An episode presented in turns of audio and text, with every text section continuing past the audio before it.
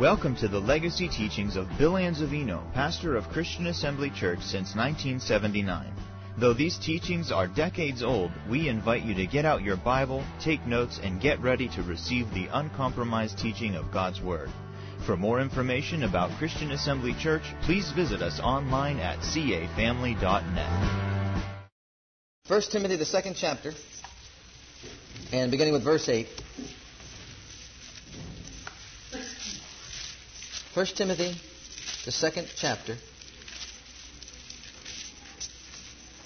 Fathers, we approach your word, we approach it reverently, we approach it humbly, knowing, Father God, that it, this word contains your very life.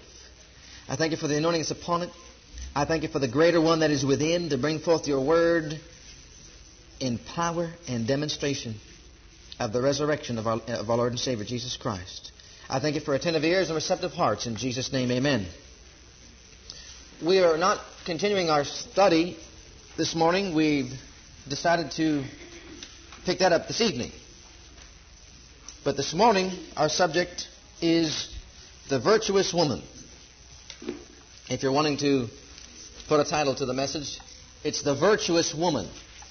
The virtuous woman. In 1 Timothy, the second chapter, beginning with verse 8, I will therefore that men pray everywhere, lifting up holy hands without wrath and doubting. In like manner also that women adorn themselves in modest apparel, with shamefacedness and sobriety, not with broidered hair or gold or pearls or costly array, but which becometh women professing godliness with good works. Let the woman learn in subjection with all, in silence with all subjection. But I suffer not a woman to teach nor to usurp authority over the man, but to be in silence. For Adam was first formed than Eve. And Adam was not deceived, but the woman being deceived was in the transgression. Notwithstanding, she shall be saved in childbearing if they continue in faith and charity and holiness with sobriety. The fifth chapter of the same book. Begin reading with verse 9.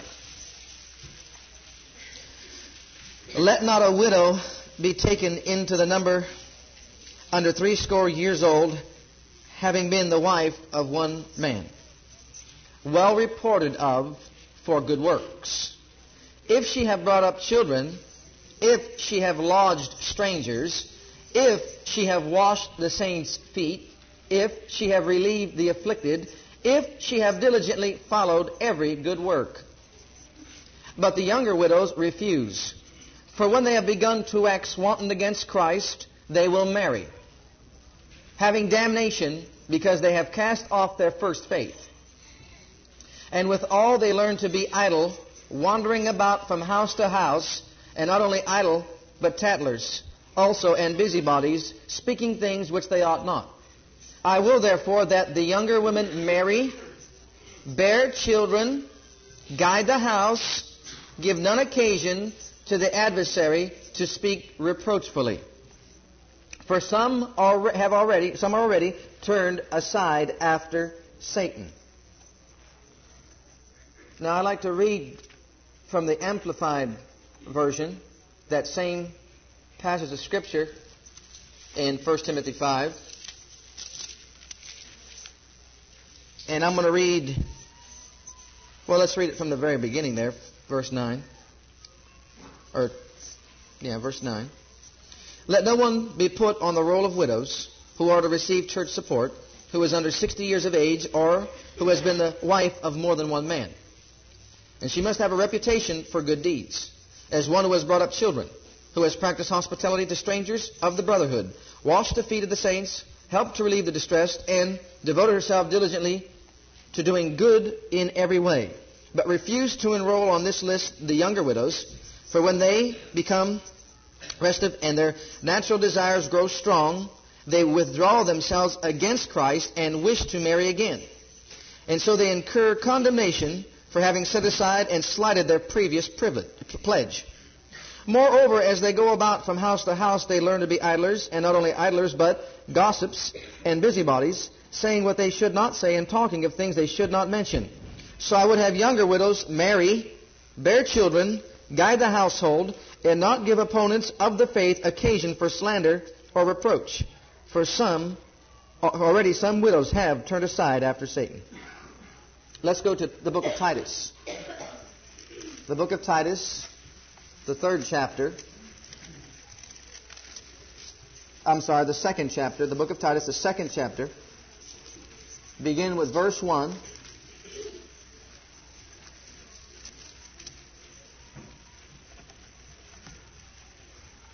Now remember, the book of Timothy, 1st and 2nd Timothy and the book of Titus are pastoral epistles. Paul writing and instructing Timothy as a young minister what to teach the people. In chapter 2, verse 1, writing again to Titus along the same lines, he says, But speak thou the things which become sound doctrine. Sound doctrine that the aged men be sober, grave, temperate, sound in faith, in charity, and patience. The aged women likewise, that they be in behavior as becometh holiness, not false accusers, not given to much wine, teachers of good things, that they may teach the young women to be sober, to love their husbands, to love their children, to be discreet, chaste keepers at home, good, obedient to their own husbands, that the word of God be not blasphemed. And again, I'd like to read that from the Amplified Bible. In verse 3. Did the older women similar, similarly to be reverent and devout in their deportment as becomes those engaged in sacred service, not slanderers or slaves to drink.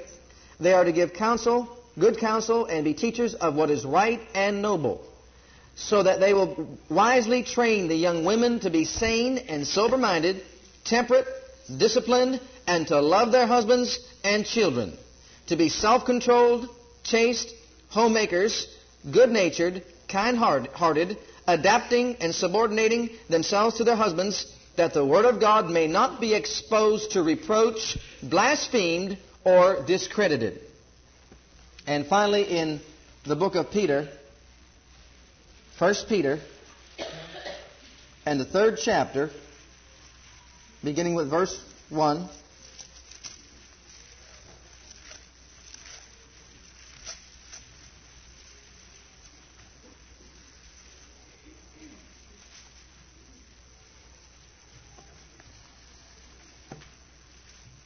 Likewise, ye wives, be in subjection to your own husbands, that if any obey not the word.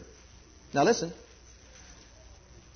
They also may without the word be won by the conversation or conduct or manner of living of the wives, while they behold your chaste conversation coupled with fear, whose adorning, let it not be that outward adorning of plaiting the hair, and of wearing of gold, or of putting on of apparel, but let it be the hidden man of the heart in that which is not corruptible, even the ornament of a meek and quiet spirit, which is in the sight of God of great price. For after this manner in the old time the holy women also, who trusted in God, adorned themselves, being in subjection unto their own husbands, even as Sarah obeyed Abraham, calling him Lord, whose daughters ye are, as long as ye do well, and are not afraid with any amazement. Likewise, ye husbands, dwell with them according to knowledge, giving honor unto the wife as unto the weaker vessel, and as being heirs together of the grace of life, that your prayers be not hindered. Now,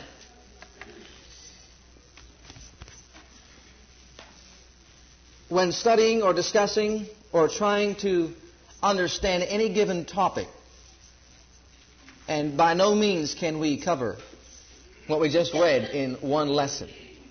This in itself would take a seminar. But as a general rule, if you'd like to understand completely and fully any subject of the Bible, there's four things for you to understand. Number one, it's necessary to know and understand the initial will of God in the beginning. His initial intention in creation concerning any matter or any subject, no matter what the subject might be. Because in the beginning, God's will was already stated. And when His works were finished or brought to perfection, it was the way He designed it to be, and He wanted it to be that way. Number two, you've got to understand what effect the fall had on that subject or on that circumstance, whatever the case might be, when Satan imposed his will upon man. Number three, you've got to understand how the Father God reestablished his will through redemption, through redemption, through the resurrection of Jesus Christ, how he reestablished his will, and we must understand how he did that through the resurrection, so that his will again can be carried out throughout the earth. And number four, how we must, as men and women, yield our will to his will by renewing our mind to the Word so that we can carry out His perfect will in our lives on the earth.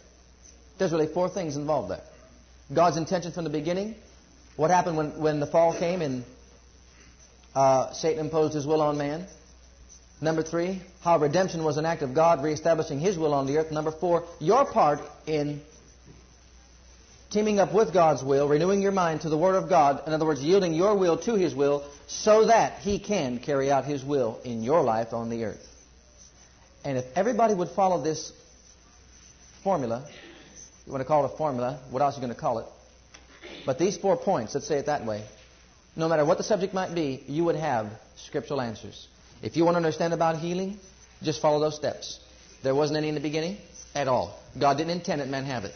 Number two, it came with the fall. When Satan imposed his will, he hated us so bad he wanted us to see us slowly die. Number three, through redemption, through the plan of, of redemption, through the resurrection of our Lord Jesus Christ, the Father God put away sickness and disease once and for all. He took our infirmities, He bore our sicknesses. Number four, if I'll yield my will to His will and act upon His word by renewing my mind by the word of God, I can carry out and fulfill His will in my life, not being sick on this earth until I go off to be with Him in glory. You see what I mean? Now, our subject is the virtuous woman. Let's go to the book of Genesis, verse chapter 2, verse 21. What was God's initial will for the woman when she was created in the beginning? What was his purpose and intent for Eve and her life when she was created for Adam? Verse 21. And the Lord God caused a deep sleep to fall upon Adam, and he slept, and he took one of his ribs and closed up the flesh instead thereof, and the rib which the Lord God had taken from man made he woman, and brought her unto the man. And Adam said, This is now bone of my bones and flesh of my flesh. She shall be called woman, because she was taken out of man. Therefore shall a man leave his father and his mother, and they shall be one flesh.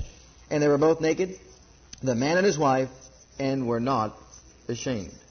Now, notice the word made in verse 22.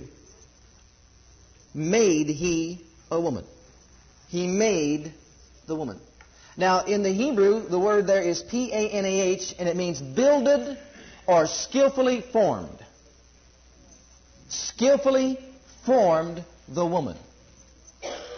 There's other words for made, but this word is different. It means he skillfully formed. He builded or skillfully formed the woman for the man. His purpose was to create for Adam a help meet or suitable, a help suitable for him in his life on the earth. The reason for the creation of the woman in God's original plan was that he, she would be a helpmeet for the man. She was made for man. She was skillfully formed for man. That was God's intention from the very beginning. In their relationship, they were united in spirit, they were one in soul, they were one in body. Flesh of my flesh, bone of my bone. In other words, they had a meaningful relationship in spirit, a meaningful relationship in soul, intellectually, and physically. They were one. This is God's original plan. They were together to rule the earth equally, equal heirs. They were joint heirs of over the earth. They had dominion over all the works of his hands. And it says in the second chapter, verse 1 and 2 and 3, that when God finished it and made it all, it was perfect. He brought it to perfection. He brought it to completion. They two together were to be a powerful unit on the earth. To live and rule and reign over God's creation. That was his intention. That was his purpose at heart. That's why he created. Remember the Bible says one could put a thousand to flight, but two could put ten thousand to flight? Well, praise God, Adam needed a helpmeet suitable for him so that he could, with her, rule and reign in the earth and over the earth as God intended. That was God's intention. That was the beautiful relationship between man and his wife. Now listen to me. The woman was made to be a wife. Do you think that he would make a wife for one man and then for everybody else, I don't have anybody for you? Do you think that?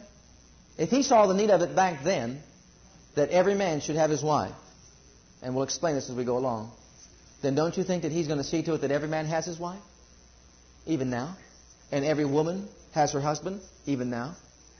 A woman is not fulfilling God's intention in her life if she does not have a husband unless she has totally dedicated and consecrated her life to serve the living God. Fully and completely. Now, in his, well, let's say, let's say it like this. In his intention from the very beginning, they were to be the gods of the earth. Remember, he said in Genesis, the first chapter, I give you dominion over the fish of the sea, over the fowl of the air, over all, every creeping thing that creepeth upon the earth, over all the works of my hands. They were to be his rulers, his under rulers of all the works of his hands. That was his intention from the very beginning. One writer said it like this You'll notice we go on and read down here in, uh, let's look at verse 23. Adam said, This is now bone of my bones. You know, I like to play on what Adam said. I don't believe Adam just said it like that. I mean, you know, you're talking about somebody who's been created and he sees all the wonderful animal kingdom. And of course, there's not an animal that he can fellowship with. He sees the wonderful, you know, trees, all the beautiful trees and, and their fruit and, and everyone. It's just beautiful. I mean, creation is beautiful. In the garden, all the flowers, everything is just beautiful. And here's the man. There's not a helpmeet for him. There's no one suitable for him to fellowship.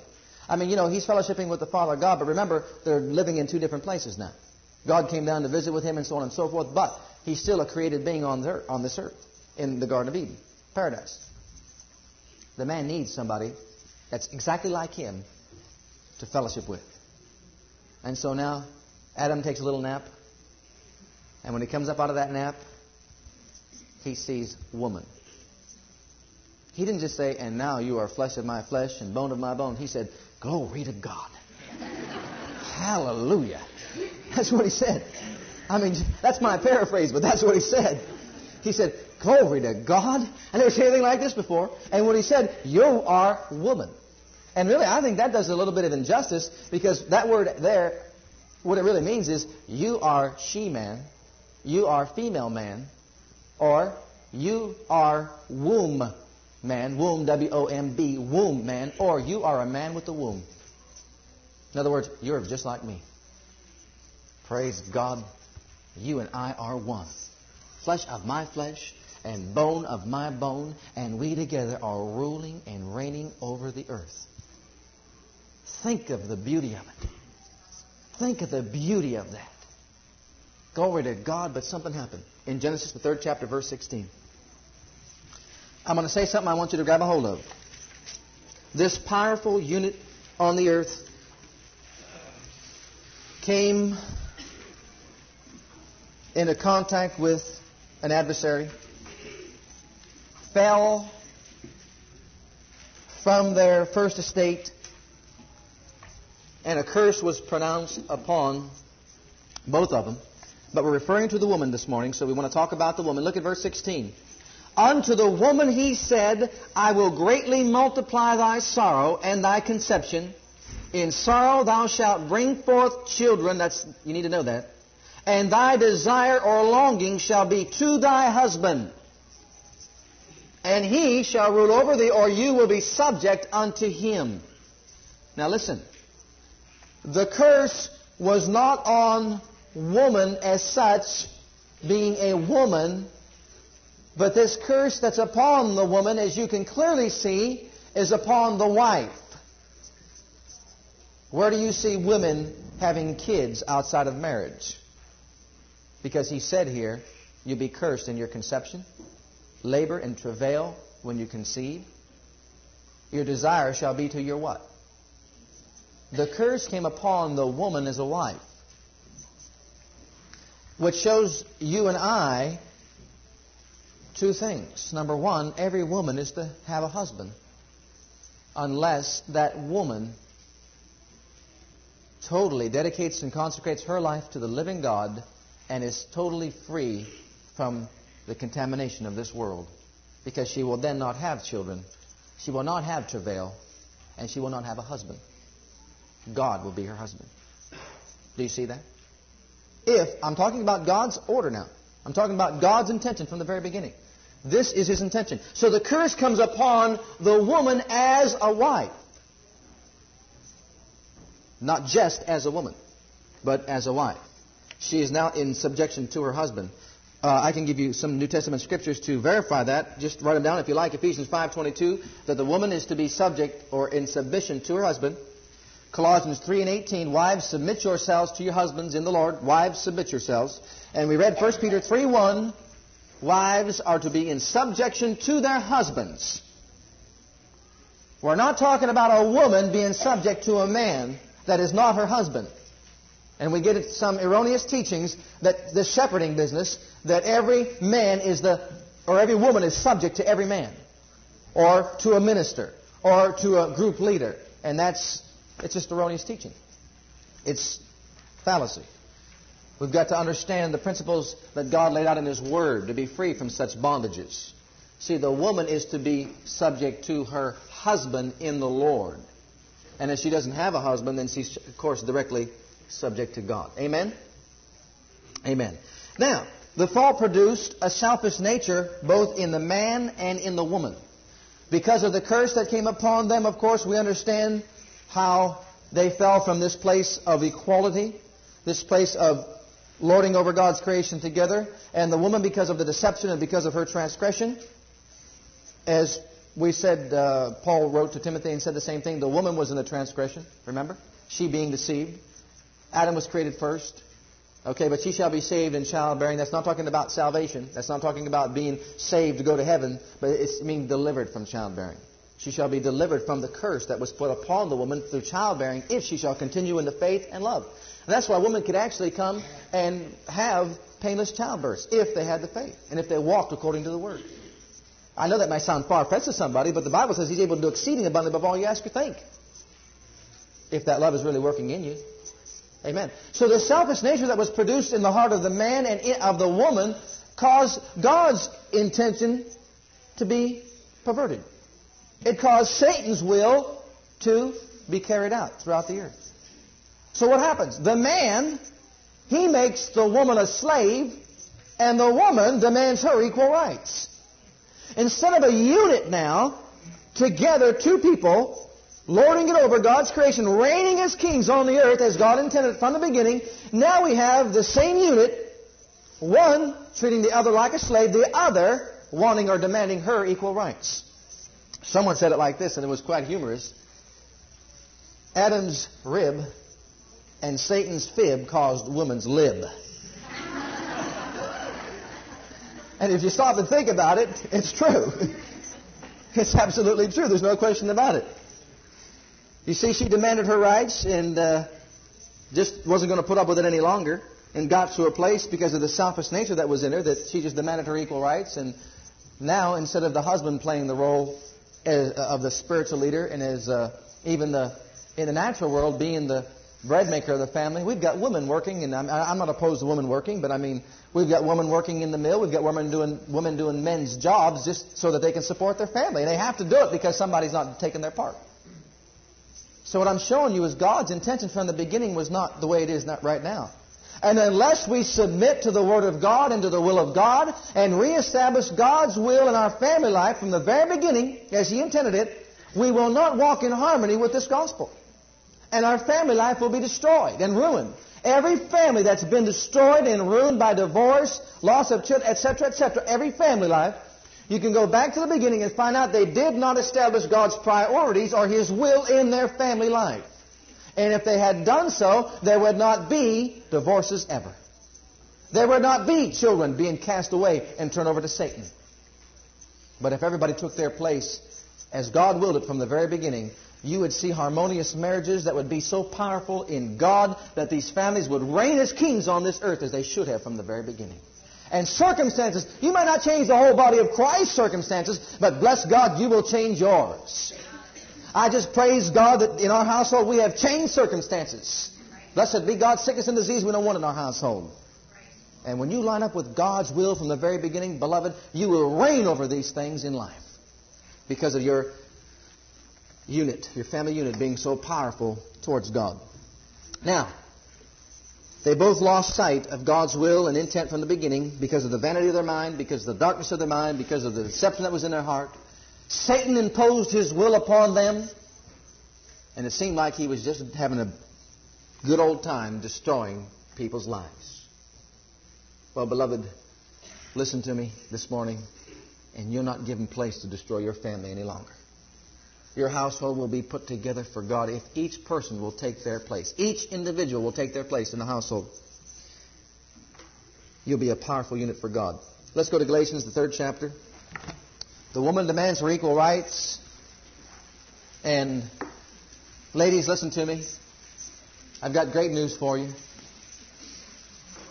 Your equal right, rights finally came when Jesus was raised from the dead. In the book of Galatians, the third chapter, beginning with verse 27. And men, listen to me also. When the ladies were delivered from sin just as you were delivered from sin. God went back to his original order, his original will from the very beginning, and no longer is the man lording it as far as making a woman a slave, but they are together heirs, equal heirs of God, joint heirs together in a unit, in a family unit that should be reigning as God intended from the very beginning as Adam and Eve, and even more powerful because of the blood of Jesus Christ. Third chapter, verse 27 through 29. I'm reading to you from the Amplified Bible. For as many of you as were baptized into Christ, into a spiritual union and communion with Christ, the anointed one, the Messiah, have put on and clothed yourselves with Christ. There is now no distinction, neither Jew nor Greek. There is neither slave nor free. There is neither male and female. For all, for you are all one in Christ Jesus. You are all one. There is no male and female. You are all one in Christ Jesus in the Spirit. See, we are to walk after the Spirit. In the Spirit, the man, the male and the female, the husband and the wife have both been redeemed. They've both been reinstated back to God's intention from the beginning in spirit in Christ, and they are again one in spirit. Equal heirs of life. Heirs of God's grace, as we saw there in Peter. Heirs of life together, reigning together. No longer is man to be walking over the wife as, and making her the slave. And no longer is the woman to be demanding her equal rights and acting as some of them do today, but they are together to join themselves together in spirit. But don't stop there. Here's where the problem lies in soul and body. This only affected the spirit. If we could ever get our minds renewed, ladies and gentlemen, our minds renewed through the Word of God, so that He can get His will from the Spirit into our minds and into our outward man, then God's will would be to reestablished back on this earth again for the man and his wife. And what a powerful thing it would be if we would only submit to it. Now, my intention is to discuss with you this morning the woman's role and her place and the qualities that make up the virtuous woman. Now, we talked about God's intention. We talked about what happened in the fall. And we briefly discussed what redemption would do. But I don't want to emphasize all that. As I said, if I did that, it would take us forever just to do that. But now I want to show you, so you can have your mind renewed by the Word of God, how God sees a virtuous woman. The characteristics that make up this virtuous woman. So turn with me to the book of Proverbs, the 31st chapter.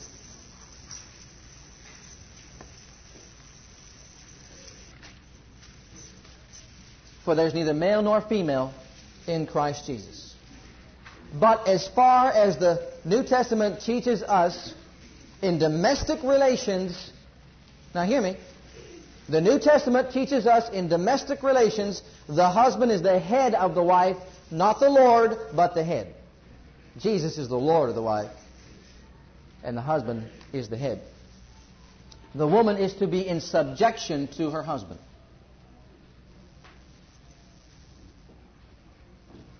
The husband is to be in subjection to Christ, as Christ is subject to the Father. See, in domestic relations, the Word of God teaches us that because redemption is not completed in a sense that we have not been glorified, the Word of God shows us and declares to us standards for our Christian conduct, for our Christian life. It declares to us how this domestic relationship should be ordained in our families. The husband is to be the head of the wife, the wife is to be in submission to the husband, and the children are to obey their parents in the Lord. Now, this is God's order. You see, because man's mind is still not renewed and because the body has not been glorified, he had to establish his will and declare to us his intention again through the Word. He has to build this back into our conscience. He has to build this back into us so we can walk in the light of it. Because Adam and Eve walked in the light of it automatically because their spirits, their souls, and their bodies were all in line with the Father. Do you see what I'm saying? Whereas we've been recreated in our spirits, we know the truth, but our mind's got to be renewed. We've got to know how to do it. We've got to know what to do and He's got to teach us how to do it, and we've got to manifest that in our outward man so we can actually carry that out on the earth. In the 31st chapter of the book of Proverbs, we begin reading with verse 10.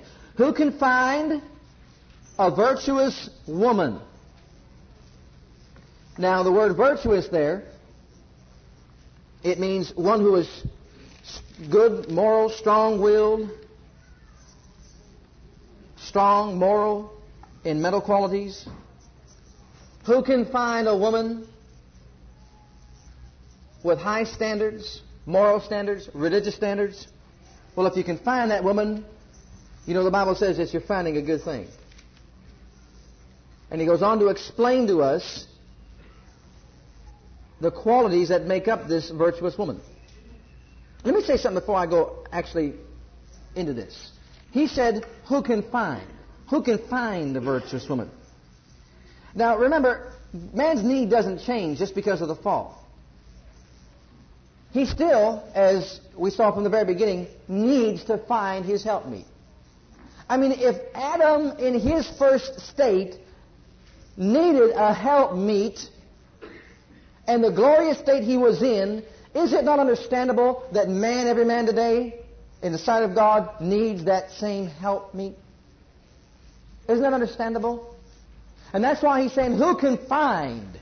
See, back then it wasn't finding one, this one was skillfully made for Adam. The Father skillfully made that woman. But the devil distorted all that he created in form. Now he says, Who can find a virtuous woman? Who can find her? What am I to be looking for in a, in a, in, when I'm looking for a wife? Well, these are the qualities that make up that woman. In verse 11, or first, verse 10. Her price is far above rubies. The heart of her husband does safely trust in her, so that he shall have no need of spoil. Stop right there for a minute and go to the 12th chapter. Hold your place right there, the 12th chapter, verse 4.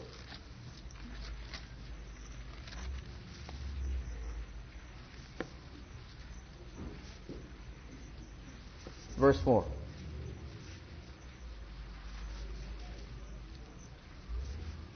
A virtuous woman is a crown to her husband. Now check this out. A virtuous woman, who could find one? A virtuous woman is a crown to her husband. Notice he's talking woman, woman, woman. Remember over there where Paul says, let the woman keep silent in the church? And everybody thinking that women can't speak or teach or anything in the church? Every time you see the word woman there, it's not talking about woman in general. Most of the time, it's talking about a wife. A virtuous woman is a crown to her what? Well, you, you know, if, if a woman's not married, she doesn't have a husband, right? So he's talking about wife. God's intention from the beginning was that a woman was to be a helpmate. She is to have a husband. Let me expound on that again just for a second. The woman's reason for being created, God's reason for creating the woman was to create a helpmeet for Adam. To skillfully form another being, another human being, a she-man for the man. That was his reason. Every woman to fulfill God's initial intention of life should be seeking that godly man. That's the reason he created the woman. Now listen to me. The only reason that you don't have to consider or think about seeking that godly man would be so that you could totally consecrate and dedicate your life to serve the living God through Jesus Christ. Not for a career. Not for self glory or fame or recognition. Not to make yourself a name on the earth. Not to live an independent life on the earth and to say, I gained such and such and so and so. That is not God's original plan for a woman, but His plan for the woman is to be the helpmate to the wife, to the husband or to serve the living God. And when you say, I serve the living God, you're not looking for a man. Listen to me. I believe that God will take away from you all the drive that He put within that woman so that she can be fulfilled with God and not with a man. All the sexual desires and drives that are in that woman, if she totally consecrates and dedicates her life to serve the living God in spirit and in truth, will be removed from her by the living God. He put it there, He'll take it away the same way. And that's why Paul said, let the younger widows, if they're not going to do this and ask the Father God to, to take away that desire, then let them remarry. Because if not, they'll be busybodies, tattlers, idlers, going from house to house, causing this and that, and before you know it, they'll turn away from Christ. And they'll bring reproach to the Word of God and into the name of Jesus. God's intention for the woman is to be a helpmeet to a man, or to serve him with all you've got. Spirit, soul, and body. Look at the next part of this verse. But she that maketh ashamed, her husband that is, is as rottenness in his bones. I got to say something right now. I praise God for my virtuous wife. My wife would never put me to shame, never make me ashamed. I praise God for her with all my heart. Men, you should feel the same way. You should be able to say the same thing about your wife. A virtuous woman is a crown to her husband. Amen. But a woman that's not is as rottenness in his bones. And when the bones start to decay and rot, there's no help for you. Do you see what we're faced in the family life, in the marriage relationship? Do you see why it takes the will of the man and the woman, both? In Proverbs, the 18th chapter, and verse 22. Whoso findeth a wife findeth a good thing and obtaineth favor of the Lord. You know, I used to read that back when I first got saved, and it never made an impression as it's making on me right now. That's why you're to continue in the Word. It is making more of an impression on me right now than it has ever been in my life because my eyes are open so clearly to seeing the value of having a virtuous wife. No ministry could be strong without it. No family life could be strong without it. You cannot fulfill God's intention in your life without this. The virtuous woman. And then over here in the 19th chapter, verse 14. House and riches are the inheritance of fathers, and a prudent wife is from the Lord. Now, I can't believe that the Father God is so strong about the woman's role as being a virtuous wife and not finding the right one for you. If he skillfully formed Eve for Adam, he's got one skillfully formed for you somewhere, and vice versa. Now let's go back to that 31st. No, let's, no, let's not. Let's go back to uh, 11th chapter first. 11th chapter. I read all the wonderful things but I believe I need to po- point out some other things. You ready, ladies? I've got to give it to you. It's in the scriptures. I believe I can do it with a straight face also. I don't know. I may not. I know when I was studying I couldn't. But I got faith that I'll do it with a straight face. Verse 22, 11th chapter, verse 22. As a jewel of gold in a swine's snout, so is a fair woman which is without discretion. Now, I often wondered why in the world did he say it like that. But it'd be pretty ridiculous to see a swine in a swine's snout some gold. Wouldn't it, wouldn't it be ridiculous? Verse chapter 21, verse 9. Chapter 21. But I believe he emphasized this to show you just how bad life could be if the woman is not virtuous. 21st chapter, verse 9. Are you ready, ladies? It is better to dwell in a corner of the housetop than with a brawling woman in a wide house. Now, I didn't write this, so don't pick up any rocks. I'm just reading you the scripture. Look at verse 19. It is better to dwell in the wilderness than with a contentious and angry woman. And then the 27th chapter, and we'll be redeemed. Verse 15.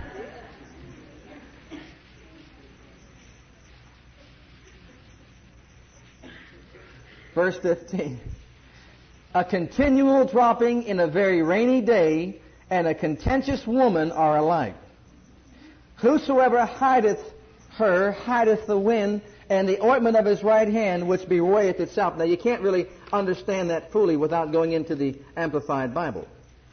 So to clarify that for you, in the 27th chapter, verse 15 and 16, I'll read it to you from the Amplified Bible. A continual dripping on a day of violent showers and a contentious woman are alike. Who attempts to restrain a contentious woman might as well try to stop the wind. His right hand encounters oil and she slips through his fingers. So, praise God. I thank God for my virtuous wife. Amen, honey? Glory to God.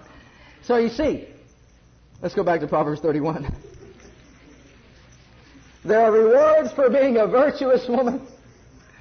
And it looks like we're being mocked for not being one.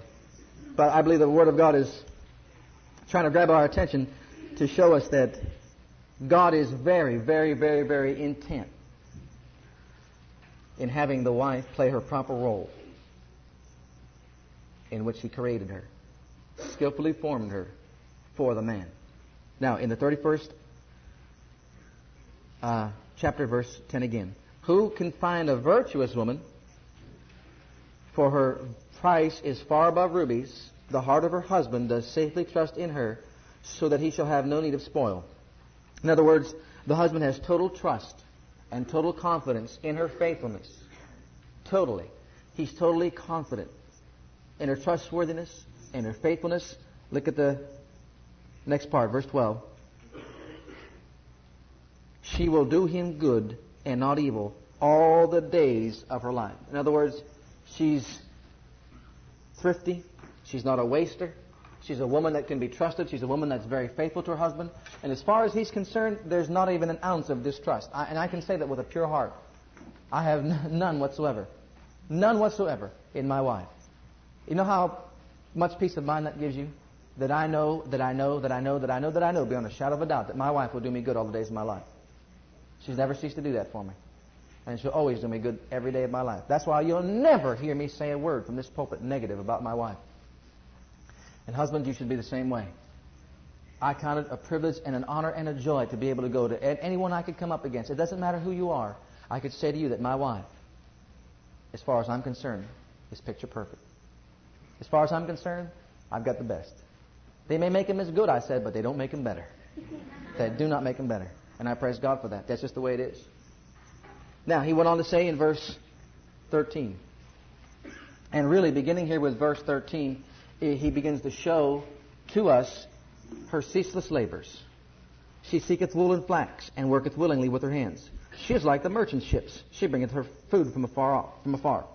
She riseth also while it is yet night, and giveth meat to her household, and a portion to her maidens. She considereth the field and buyeth it. With the fruit of her hands she planteth a vineyard. She girdeth her loins with strength and strengtheneth her arms.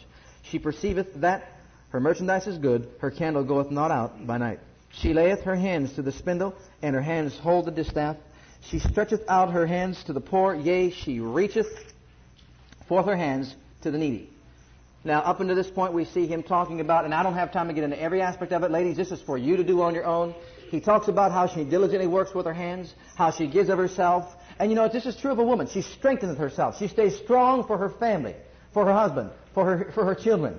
Sometimes you'll see the husband walking around the house trying to, you know, shake off some sickness or disease, especially people that are not saved, but the woman's strong. She's always very strong. She don't have time to get, you know, put down. She don't have time to be weak. She don't have time to, to, to be thoughtful about herself. She's got to take care of the kids. She's going to watch, make sure that the husband gets his lunch and does this and does that. She's always strong. She's very strong.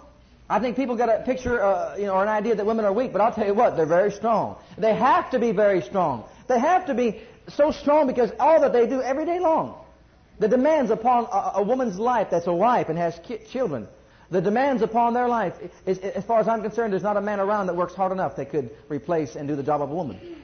I've tried it. You don't want to do it. I mean, when you come home from work, whether it was physical work or labors, your job's done.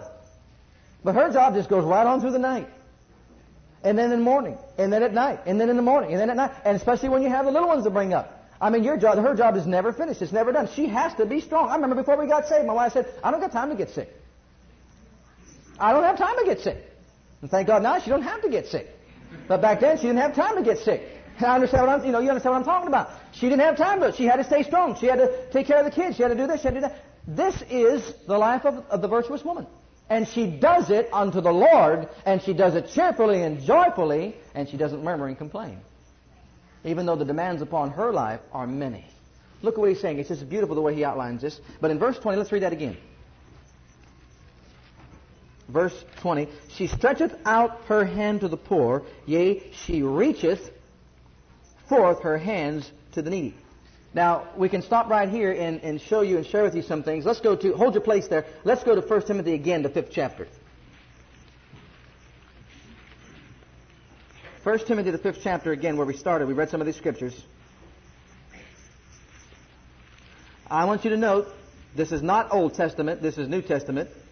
I want you to note that this is the Apostle Paul writing to a minister, to a pastor, to tell him to teach this to the ladies. We read verses 9 through 15 before. Let's read them again now. Let not a widow be taken into the number under three score years old, having been the wife of one man. I want you to note something here. The wife of one man. Nowhere do you find it that it's wrong for a widow to remarry.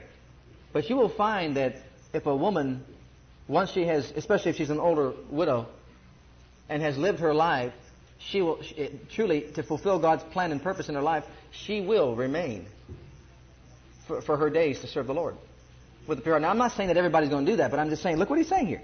Having been the wife of one man, well reported of for good works, if she have brought up children, look at, look at the good works well reported of for good works, if she brought up children, if she lodged strangers, if she washed the saints' feet, if she relieved the afflicted, if she have diligently followed every good work. This is the virtuous woman. But it seems to me in this charismatic move that we got the idea that the virtuous woman is one who's always praying or always doing spiritual things. And has totally overemphasized the spiritual aspects of her life and neglected the physical aspects of her life and the mental aspects of her life. Now listen to me. This needs to be said. I want you to know who's writing this. I find it to, to be true in charismatic move today, movements today, and I thank God that I learned this young, that people consider, and even wives, consider the time that they must spend with their children, raising them up, lodging strangers, etc., etc., etc. They may not know as much, you know, word if a person is involved in this as somebody else, but blessed be God, they are living the word more than those that say that they know the word. Did you hear me? They are living the word more than those that can quote the word. Because the word declares this is the lifestyle of the virtuous woman. And he goes on to expound, you younger widows, that the younger widows refuse. For when they have begun to wax wanton against Christ, they will marry. Now look at this. He's getting tough here. Having damnation because they have cast off their first faith. And with all they learn to be idle, wandering about from house to house, and not only idle, but tattlers, also busybodies, speaking those things which they ought not. And here's the point I want to bring out, verse 14. I will therefore that the younger woman marry, bear children, guide the house, give none occasion to the adversary to speak reproachfully. Look at the duties of this young woman. And the reason why he's saying for her to do this is to fulfill God's intention from the beginning. You be a good wife to some man. You raise up and rear up children for the kingdom of God. And doing it diligently, doing it in the eyes of the Lord as He sees fit, you will do and fulfill His will in your life. Spiritual things flow into natural things.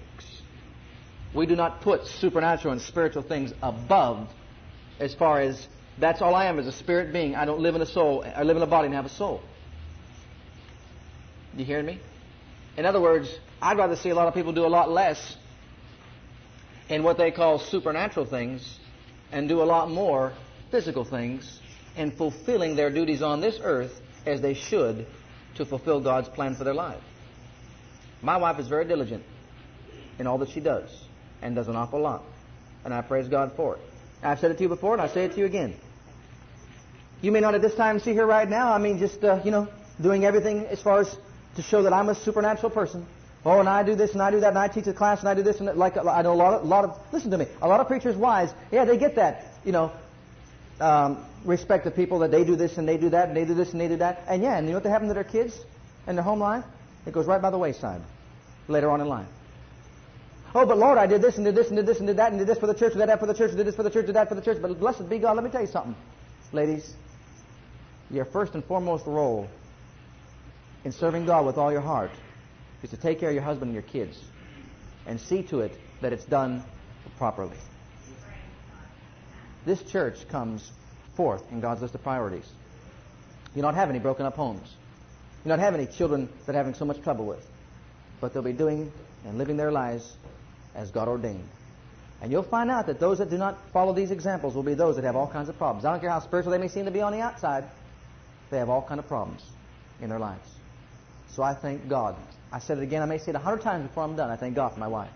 I thank God for my wife. I thank God that she lives the Word in her heart and is doing God's will at this time. And praise God, one day when, should Jesus tarry, I'll see her standing right by my side. She might even be preaching the Word with me. Glory to God. But right now, she's doing what God said to do. Amen. Well, we can go on that all day. Let's go back to Proverbs 31.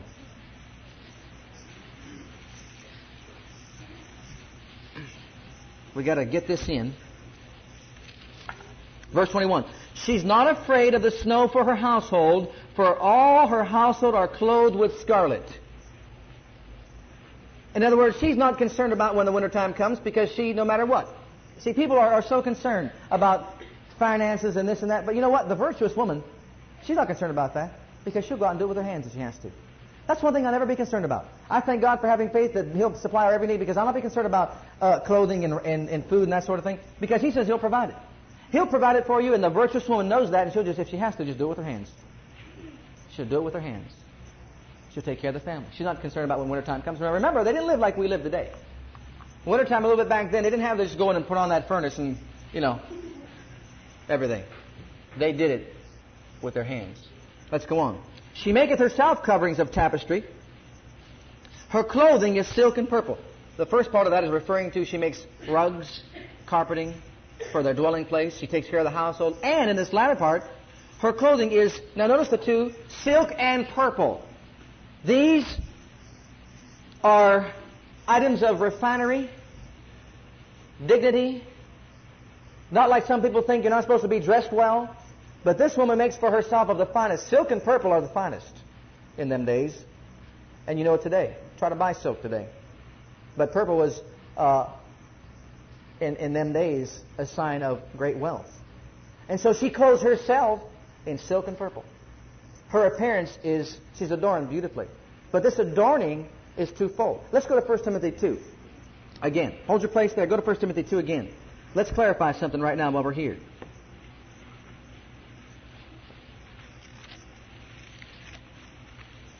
Verse 9.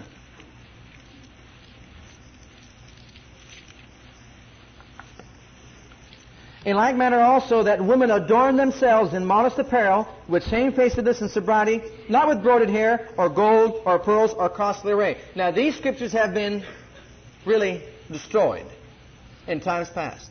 That's not talking about a woman uh, being unable to clothe herself or look nice. This is talking about, because look what he said to do it with. But they're supposed to be with shamefacedness and sobriety. Did you ever try wearing shamefacedness and sobriety on your outward person? You can't. It's not clothing. This is the inward man. He went on to say, but which becometh women professing godliness with good works. Now, back then, in, in those days, if you stop and think about a, a woman with broided hair, go to 1 Peter while I'm saying this. 3. There was a one, at least 1 to 110 braids in, in their hair. 1 to 110 braids in their hair.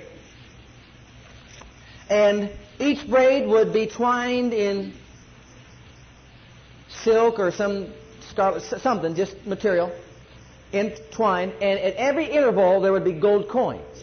And it would go down probably to the knee. And with every movement of the head, there would be glittering and sparkling. And they took the time to do this. And if we went on to their headdress and customs, you would be astounded and amazed the time spent on making themselves like this. Earrings would be worn, everything, nose rings, earrings, gold everywhere. Now, he wasn't saying that they shouldn't do that. What he was saying was don't spend all your time on that, and I'll prove that to you in this chapter right here. Verse 2. While they behold your chaste conversation coupled with fear, whose adorning, let it not be the outward adorning and plaiting of the hair, and of the wearing of gold, or the putting on of apparel, which is clothing. Don't let that be your only adorning. He goes on to say, but let it be the hidden man of the heart, which is that which is not corruptible, even the ornament of a meek and quiet spirit, which is in the sight of God of great price. Now what he's referring to is the inward man as opposed to the outward man. Let your inward man be more developed and more cared for than your outward man, so that your lifestyle, your conduct and manner of life will be seen to your husband towards that person that does not believe in greater dimension than even your outward beauty. And to prove to you that he was not telling us, the ladies, not to wear these things, he gave Sarah as an example, as you go on and read that, of a virtuous woman, or of a woman that was, you know, the mother of all the ladies, uh, a good example. And wouldn't you know it that when Abraham went to, to uh, find, he sent Eliezer to go find Rebekah, a wife for, for Isaac. Do you know what uh, he took to Rebekah? Bracelets, earrings, gold, all kinds of gifts.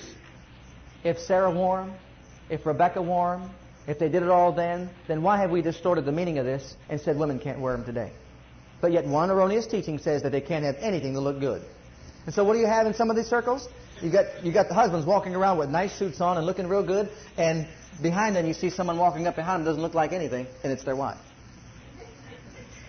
That's right. They make him a disgrace. Make him wear, you know, the ugliest thing you could find. But they're walking off in the nicest suit you can find. But this is what's happening in some Pentecostal circles. Well, we can touch on that. Like I said, we can touch on all these things forever. But I wanted to point out to you that Sarah is being called uh, a virtuous woman here. We find out that she and Rebecca and all the other women wore these things. It was standard. It was common. I, I don't believe that we, we are today as they were back then because they were wealthy and rich and they had all kinds of stuff. They, they wore things on their person probably more than a lot of people are worth. I mean, I mean, quite expensive things. Just in gold and jewelry and all that sort of thing. So, let's go back to that Proverbs. I got so much to say in right here, and I don't have any time to say it. So, praise God. Let's just finish this off in Proverbs, and I just pray that you ladies will follow up on this. Verse 23. Her husband is known in the gates when he sitteth among the elders of the land. She maketh fine linen, and selleth it, and delivereth girdles unto the merchant. Strength and honor are her clothing. Now, that's talking about the clothing of her inward person dignity, strength, honor are her clothing, and she shall rejoice in time to come. She openeth her mouth with wisdom, and in her tongue is the law of kindness. She looketh well to the ways of her household, and eateth not the bread of idleness. Now that's a complete contrast to what Paul was saying about the one that. Thank you for listening to our legacy teachings. We pray today's message has a profound impact upon your life and your ministry. I want you to know that God loves you, has a great plan for your life. But if you've never made Jesus Christ Lord and Savior of your life, I'd like to invite you to do that right now. Just pray this simple prayer right after me. Just say, Heavenly Father, I come to you just as I am. And I believe with all my heart that Jesus died for my sins and was raised from the dead for me. I open the door of my heart. I call upon the name of the Lord. Lord Jesus, come into my heart now. I receive you and accept you as my personal Savior and Lord. If you prayed that prayer with me, you're a child of God right now, and I encourage you to get into a good Bible based church where you can learn to grow in your Christian faith and experience. God bless.